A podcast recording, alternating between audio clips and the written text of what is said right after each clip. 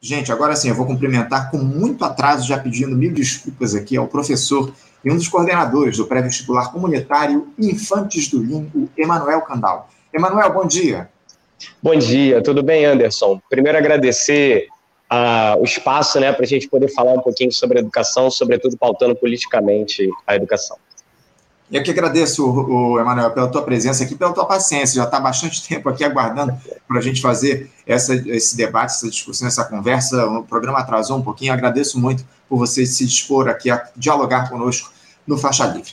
Emanuel, nós ficamos sabendo aqui que no programa de uma bela iniciativa aí de, de vocês, da qual você é um dos organizadores, um dos idealizadores aí no bairro do Lins Vasconcelos, Zona Norte, aqui do Rio de Janeiro e que oferece educação de qualidade para jovens e adolescentes que tentam uma vaga na universidade aqui no nosso país. Eu me refiro, evidentemente, ao pré-vestibular comunitário Infantes do Lins. Com o lema Educação não é mercadoria, é um direito e não pode ser vendida, vocês dão aulas gratuitamente aí para muitos alunos dessa região diante de uma realidade tão cruel de segregação desses estudantes, Emanuel, que dificilmente teriam alguma chance de concorrer a uma vaga no ensino superior se não fosse a dedicação de vocês. Uh, o pré-vestibular aí foi inaugurado, se não me engano, no mês passado. Enfim, Emanuel, eu queria começar, evidentemente, parabenizando tanto você como todos aí, professores, que participam desse projeto, e gostaria também que você nos explicasse como é que funciona o pré-vestibular comunitário Infantes do Lins. Eu fiquei sabendo que a Infantes do Lins é uma escola de samba mirim, não é isso, Emanuel? Perfeito, Anderson. É, então, essa, essa questão de diálogo começou né, a partir é, da, dos desfiles que aconteciam pela Escola Mãe, a Lins Imperial, onde eu sou componente, professora Denise, que também é uma importante peça na construção desse projeto, é, também é componente. Né? Eu sou morador é, desde criança né, do, do Lins, do Engenho Novo, né? agora estou mais pertinho ali do Complexo do Lins, e a partir disso, a gente começou a dialogar com a diretora social, que é a Ingrid, né, da Infantes do Lins, essa escola Mirim, da Lins Imperial, e a presidenta da escola, a Érica, é, e a partir disso a gente entendeu que existia uma demanda real da comunidade, né, e para além dessa demanda real, uma possibilidade de uma formação é, não só pragmática, mas também, sobretudo, de pensamento da conjuntura da educação, dos processos de igualdade que se acirram é, nesse é, da educação no Brasil. Né? Então, a partir ali do samba, né, que historicamente é professor também, né, o samba que historicamente traz para a gente aí diversos ensinamentos é, de coletividade, né, de comunidade e, sobretudo, de luta. A gente conseguiu colocar na avenida esse, esse projeto, né, é, acontecendo no Complexo do Lins, junto com a parceria de uma escola pública, em parceria com a diretora Silvia, né? Então a gente tem muitas mãos nessa construção. Estou aqui representando nesse momento por questões de tarefas individuais, etc. Mas é importante a gente citar essa coletividade nessa construção. Sem dúvida, sem dúvida alguma. Muito importante você citar é, é, essa questão. Agora, Emanuel, quantos alunos vocês atendem aí no, no pré-vestibular? Parece que foi inaugurado, como eu sei, aqui no último mês de junho. Vocês só atendem aos jovens e adolescentes aí da comunidade do Lins Vasconcelos, do Engenho, do Engenho de Dentro. Fala aqui para gente, por favor. É, então, é, a gente tem hoje, né, com uma frequência regular de 40 estudantes, né, com uma procura grande, aí, enfim, aquelas limitações estruturais mesmo que a gente tem, inclusive, né, nesses projetos, que são projetos comunitários, mas a gente queria atender muito mais, apesar da gente sempre estar pautando que é, não, é, não se trata só de um trabalho voluntário, né? não se trata só desse trabalho, a gente precisa de políticas reais, concretas, que diminuam a desigualdade na educação. Né? É, e já que o Estado é um Estado burguês, é um Estado que olha sobretudo para os grandes grupos empresariais educacionais, que vem a educação como mercadoria, que vem a educação como lucro, a gente precisa também se mexer um sentido de defesa do nosso futuro, de defesa é, da, da juventude. Né? Então, é, a gente tem a possibilidade, a gente quer, né, a gente tem essa vontade de ampliação, mas sem deixar de pautar a necessidade política né, das políticas é, atuarem no sentido da redução das desigualdades na educação. Hoje, em torno de 40, Anderson, é, mas também com uma procura bastante grande nessa comunidade, o que mostra a demanda, né, a necessidade. Hoje a gente vê sobretudo o pré-vestibular, né, o momento do pré-vestibular, do, do, término do ensino médio, uma grande, um grande crescimento privado né, dos grandes grupos empresariais. E em decorrência é, também da, da grande mercantilização do ensino superior. Né? Se a gente for olhar para os grandes tubarões da educação, né? a Cogna, a antiga Croton Educacional, sendo a maior empresa aí de educação, uma das maiores do mundo, com receitas líquidas de mais de 5 bilhões atuando nessa área, né? É, se beneficiando profundamente dos programas de financiamento estudantil que endivida é, a juventude trabalhadora, né? ao invés de ampliar vagas na universidade pública, né? a gente vê é, bastante essas questões acontecendo. É, e, enquanto isso, a gente faz esse debate também no pré-vestibular comunitário, porque ele se trata de uma formação política, né, de uma formação da percepção da realidade daqueles que podem estar na universidade, que aí a gente está pensando é, naqueles que podem pagar um pré-vestibular, né, é, extremamente caro, né, com bastante dificuldade, e aqueles que não podem entrar na universidade por causa do funil do vestibular e da precarização da educação pública. Né? Então, é, nesse sentido, a gente também aponta, Anderson, para um entendimento do que é a universidade para os nossos estudantes. Né? Que ela não se faz só na fábrica do diploma, o que é algo importante e fundamental para a classe trabalhadora se formar, conseguir né, adentrar no mundo do trabalho de uma forma é, um pouco mais qualificada. Mas, para além disso, a universidade ela precisa cumprir o seu papel de hélice do ensino, da pesquisa e da extensão voltadas, socialmente referenciadas na classe trabalhadora. É, hoje a gente vê diversos grupos empresariais também investindo nas universidades públicas, o que faz com que a pesquisa que deveria atender às demandas, por exemplo, do Complexo Lins, né, por exemplo, as questões de moradia, habitação, saneamento e outras coisas, estão canalizadas para o lucro desses empresários pesquisa e ação pública, né, essas relações que a gente viu.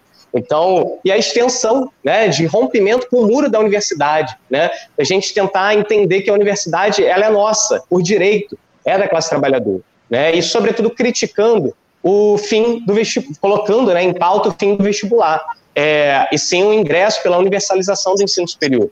Então, não se trata só de um debate é, que é fundamental, de instrumentalizar os estudantes para fazer a prova do Enem, a prova da UERJ, né, são os vestibulares mais mais próximos da realidade deles, mas, sobretudo, uma formação política para a gente avançar na consciência do acesso ao ensino superior.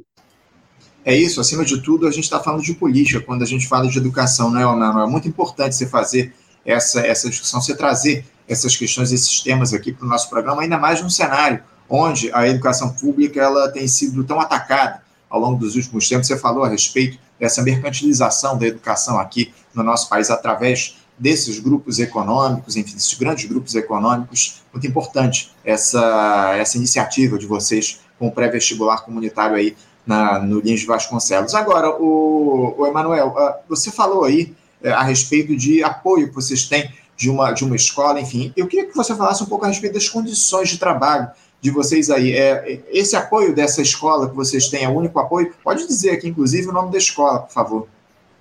Então, é, na verdade, né, a gente nasce no, no ventre né, da Infante do Lins, como coloquei para vocês, né, a partir desse diálogo com a diretora social, a Ingrid, a presidenta, e a professora Denise, né, junto comigo, e a gente inicialmente se coloca a partir de um sonho coletivo, da construção de um sonho coletivo e de sonhos coletivos futuros quando a gente ainda não tinha estudantes, né? E para materializar esse sonho, a gente precisa de concretude, né? a gente precisa de lugar, a gente precisa de espaço, de condição material para resolver né, é, esse sonho na prática. E a gente começou a rodar em alguns lugares dentro da comunidade para tentar espaço físico, né? É, uma sala de aula, né? algum espaço que tenha é, possibilidade de estrutura para que as aulas pudessem acontecer, que a gente construísse algo também com qualidade, né? não algo de qualquer forma, porque os estudantes, né, a classe trabalhadora precisa é, de qualidade também para concorrer ao vestibular. Né? Então, nesse sentido, a gente teve uma parceria com a escola é, estadual Macedo Soares, né, é, que fica dentro dessa comunidade, fica na comunidade ali do Lins, é, a partir de um acolhimento muito importante da, da, da diretora Silva e da coordenadora Ana, né? É, e ambas acolheram o projeto, a gente está conseguindo desenvolver ele. Alguns estudantes, inclusive, foram egressos dessa escola, né? Então, uma escola importante ali, é, pública, né? Dentro dessa comunidade. É, inicialmente, a gente pensou, inclusive, a nossa aula inaugural foi é, na quadra da, da, da, Lins Imperial, né, a partir lá da Infantes do Lins, nossa aula inaugural, talvez algum processo ali improvisado de algum espaço, é, mas a gente conseguiu um espaço com mais qualidade, com quadro, né, com, é, com cadeiras, né, onde a gente consegue desenvolver com, com melhor qualidade a formação dos estudantes. Né. Então, é muito fundamental esse diálogo, esse diálogo é, de construção com a educação pública, com a escola de samba, e com a militância que esteja na comunidade, que esteja. Eu, eu né, o debate inicial com os dois primeiros camaradas convidados, né? sempre fica à esquerda, né? Esse, essa questão de como mobilizar, como que a gente coloca a mobilização em movimento. Né? É, a gente tem ações, né?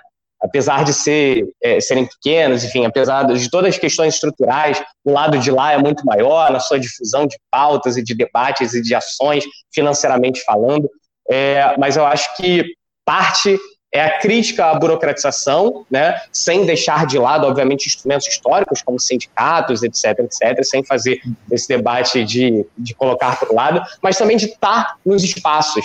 A gente falou aí agora recentemente com a, com a professora Leda a questão das igrejas neopentecostais que estão nesses espaços, que estão ali cada vez crescendo exponencialmente, na lacuna da falta de política pública, da falta da presença de um Estado socialmente referenciado ou com mínimo de controle da classe trabalhadora. Né? É, então, a gente precisa estar tá lá também fazendo a formação e construindo nós por nós a partir dessa, dessa relação. É, e na lacuna, o Emanuel, do abandono aí que a esquerda se colocou em relação à classe trabalhadora no nosso país, é o que a gente lamentavelmente vem observando a partir dos últimos anos. E a gente sabe bem que na política não existe espaço vazio, né?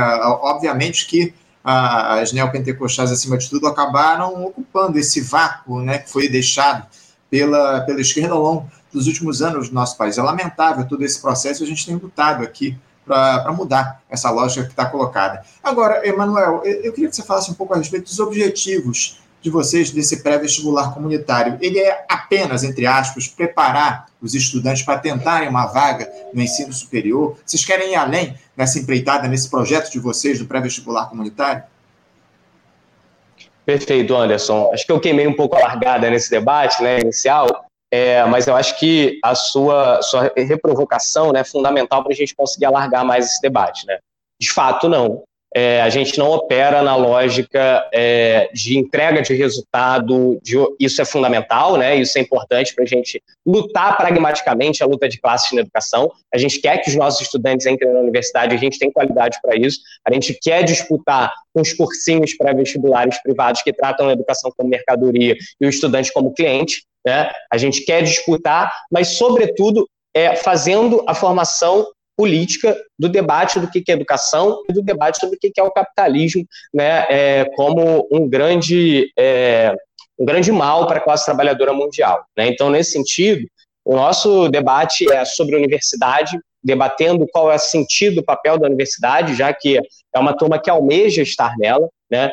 É, qual é o nosso papel uma vez entrando na universidade, né? na defesa dessa universidade pública e não só na entrada, mas também na permanência, né? A gente vê aí nos últimos anos, por exemplo, reduções de corte no orçamento do PNAE, que é o Plano Nacional de Assistência Estudantil, 2019 até 2021, quase em torno de 20% nesse corte do orçamento. Algo que já vinha acontecendo anteriormente também, né?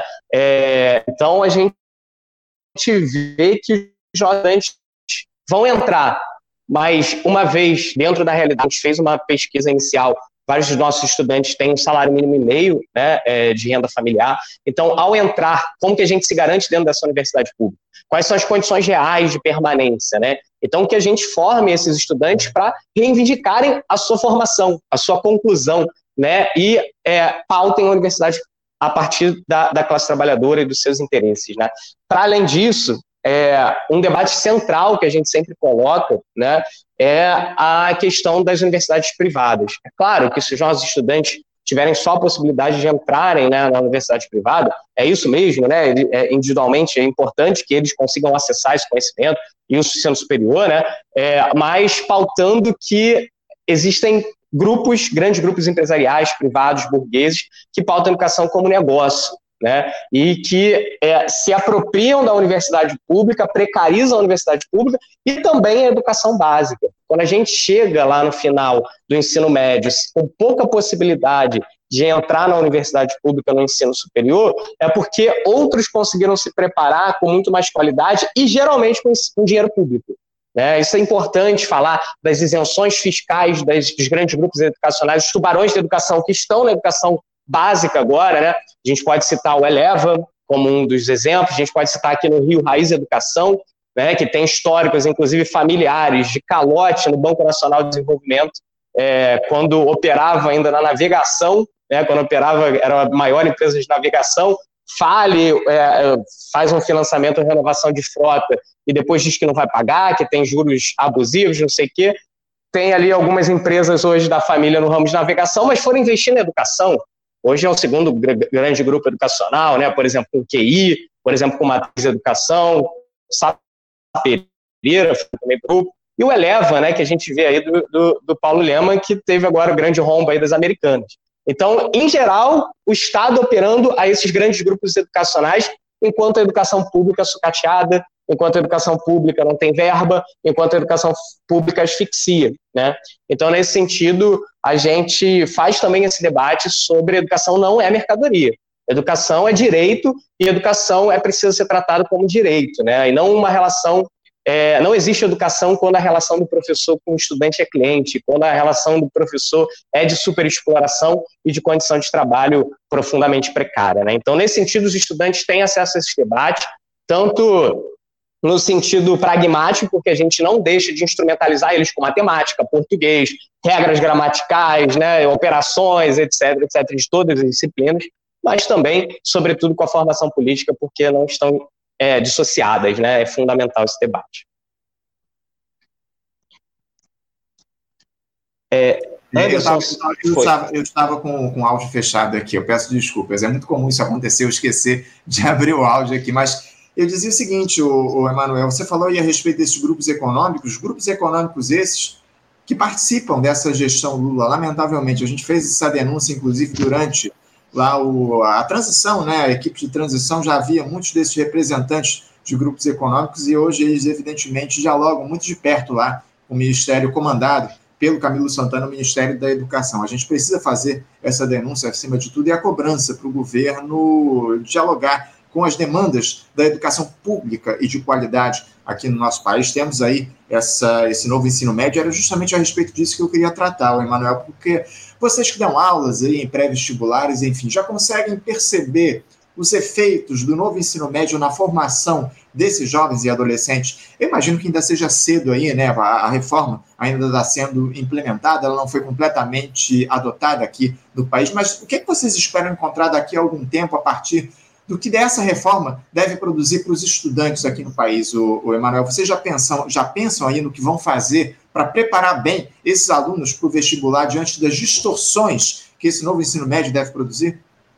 Perfeito, Anderson. É, já não basta o processo de desigualdade profundo que a gente tem pelas questões estruturais, falta de professores na universidade, na escola pública, né? E um, um grande repasse ou isenção de verba pública para educação privada, é, vem mais uma reforma né, sendo construída, que foi pausada, mas nada de revogação, infelizmente, que acho que é a nossa pauta mais avançada, para acirrar ainda mais um processo de desigualdade nacional que é muito profundo. Né? É, hoje a gente vê ainda uma curiosidade dos estudantes, que não passaram em totalidade pela reforma do ensino médio, pelos itinerários formativos. Né? Eles estão curiosos, querendo saber, pô, e aí, como é que vai ser? O que, que vocês acham, né, de, geralmente para os professores, né, da reforma do ensino médio, né? Enquanto os grandes grupos privados é, tentam se diferenciar de uma forma mercantil. Não, aqui tem o itinerário formativo da tecnologia, aqui tem o itinerário formativo de não sei o quê, aqui, porque eles têm estrutura para fazer isso. As escolas públicas estão perdidas. As escolas públicas não sabem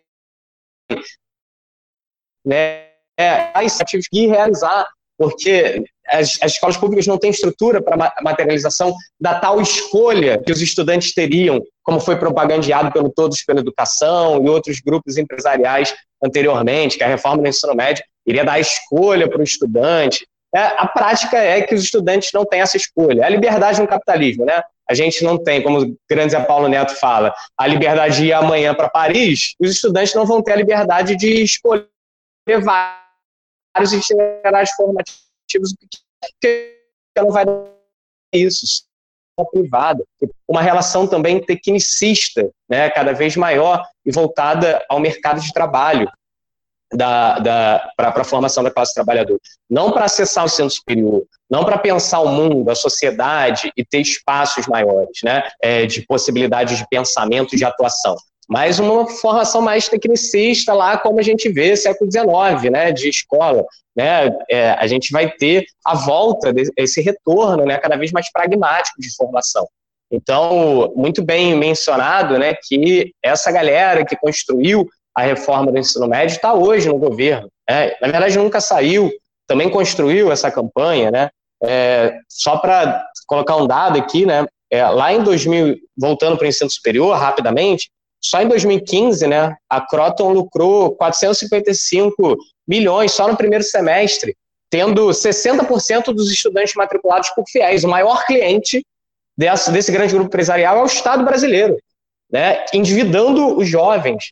Então, assim, quando a gente pensa também na educação básica, um passo anterior à universidade, é, ao ensino superior, a gente vê essa relação de desigualdade também se acirrando agora com a reforma do ensino médio, e que se relembra aí agora a greve é, do Estado dos professores aqui no Rio de Janeiro, que pautava, né, com, é, inicialmente, centralmente, a revogação da reforma. É isso que a gente precisa debater, não a reforma da reforma da reforma.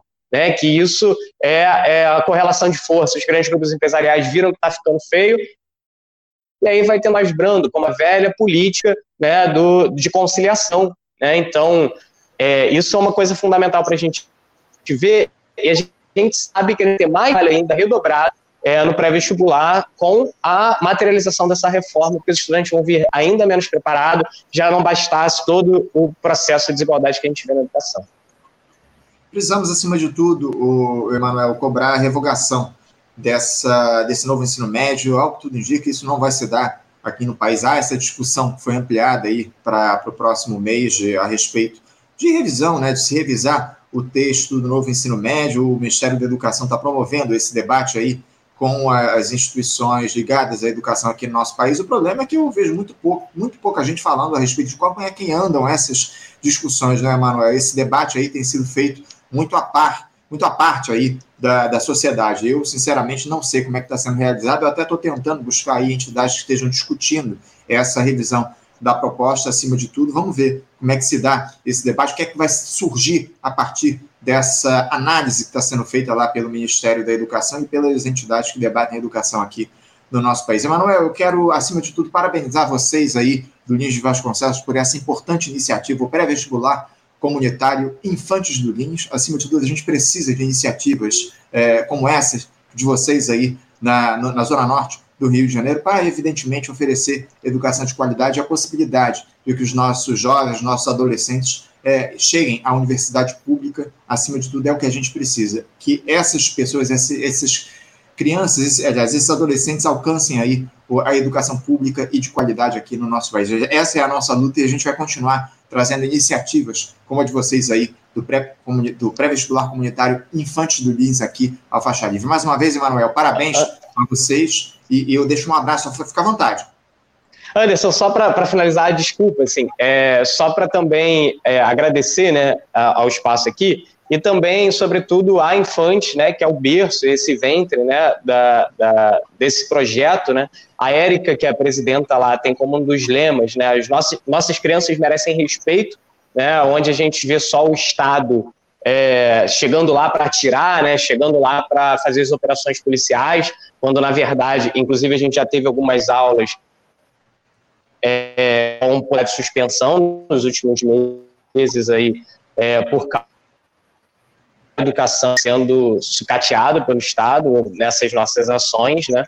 É, então, a Infante está na Sapucaí, lá desfilando junto com as escolas mirins, numa proposta é, de formação também para o samba, tá? Então, é fundamental aí essa, essa divulgação e também, se possível, falar um pouquinho da nossa vaquinha, Anderson. Desculpa, é, que a gente a gente está construindo porque a gente entende que a autonomia financeira faz parte da condição da autonomia política, né?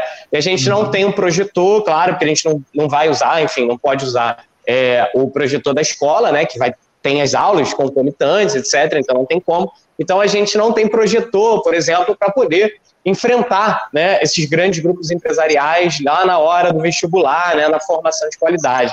Então a gente está fazendo uma vaquinha lá na página no Instagram, é PV Infantes do Lins, para compra desse projetor e Xeroxes também, né? Porque todo o trabalho dos professores é militante, então Xerox, né? De simulado, apostila, é, é, cópias diárias, a gente tira do nosso bolso. A gente, enfim, é, entende que seria interessante a gente ter essa, esse financiamento coletivo dessa construção. Então, quem puder ajudar também, divulgar. E a página da Infantes do Lins, que é a nossa escola de samba mirim, que faz essa relação direta da comunidade, da sua legitimidade da comunidade com é, o pré-vestibular né, e com essa condição de sonho coletivo.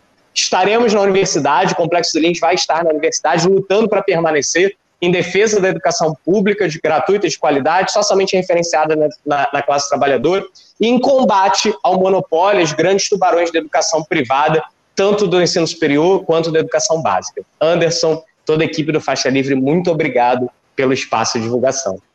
Eu que agradeço, Emanuel, eu que agradeço. Inclusive, eu já fui ali, lá no, lá no perfil do Instagram, já deixei aqui o link da, da vaquinha, ó. vou até botar aqui na tela, deixei aqui para os nossos espectadores no nosso chat. Tá aí o link da vaquinha para quem quiser ajudar o pessoal lá do pré-vestibular comunitário infantil do Lins, muito importante essa iniciativa de vocês. A gente exalta aqui mais uma vez, o, o Emanuel, e a gente certamente vai voltar a dialogar em outros momentos aqui no nosso programa a respeito da educação. É muito importante a gente manter esse debate vivo aqui no programa. Mais uma vez, parabéns, Emanuel, pela, pela iniciativa. A todos vocês que estão dentro desse projeto pré-comunidade, pré-vestibular comunitário Infantes do Lins, e a gente volta a dialogar em outra oportunidade, tá bom, Emanuel? Um abraço para você, obrigado pela tua participação.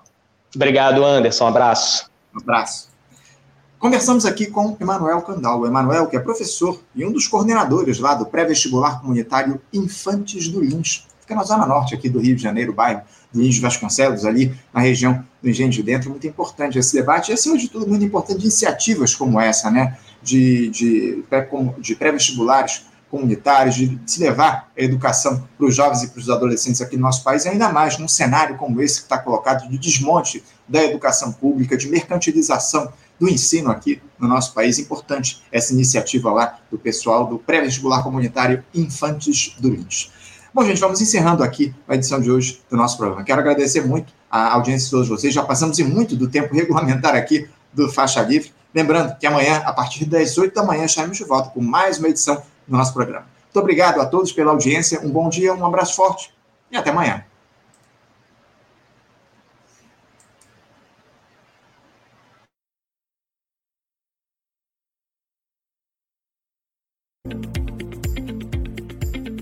Você, ouvinte do Faixa Livre, pode ajudar a mantê-lo no ar.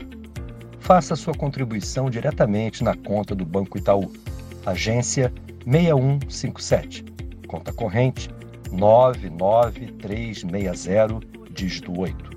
Esta conta encontra-se em nome do Sindicato dos Professores do Município do Rio de Janeiro e região, o Simpro Rio, uma das nossas entidades patrocinadoras, mas seus recursos são destinados exclusivamente para o financiamento do nosso programa.